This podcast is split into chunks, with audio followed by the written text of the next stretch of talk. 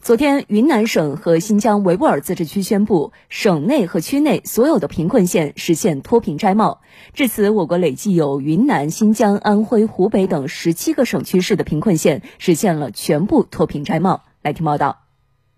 培育壮大特色优势产业是云南脱贫攻坚的重要途径。镇雄县曾是云南贫困人口最多的深度贫困县，这里山地面积多，很适合种竹子。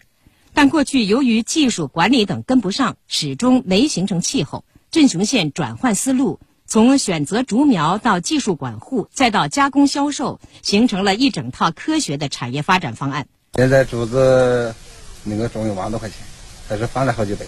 为了让贫困户吃上产业饭，云南省已累计拿出五百多亿元财政扶贫资金，用于发展竹笋、茶叶、水果等特色扶贫产业。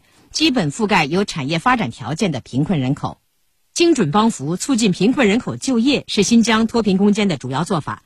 在新疆阿克陶县巴仁乡的这家电子科技公司车间，来自附近村的工人们正在赶制一批月底发往内地的订单。去年，巴仁乡投资两千一百多万元建成扶贫片区工厂，通过引进纺织服装、电子产品组装等劳动密集型产业，让更多村民能就近就地稳定就业。我每个月有一千八。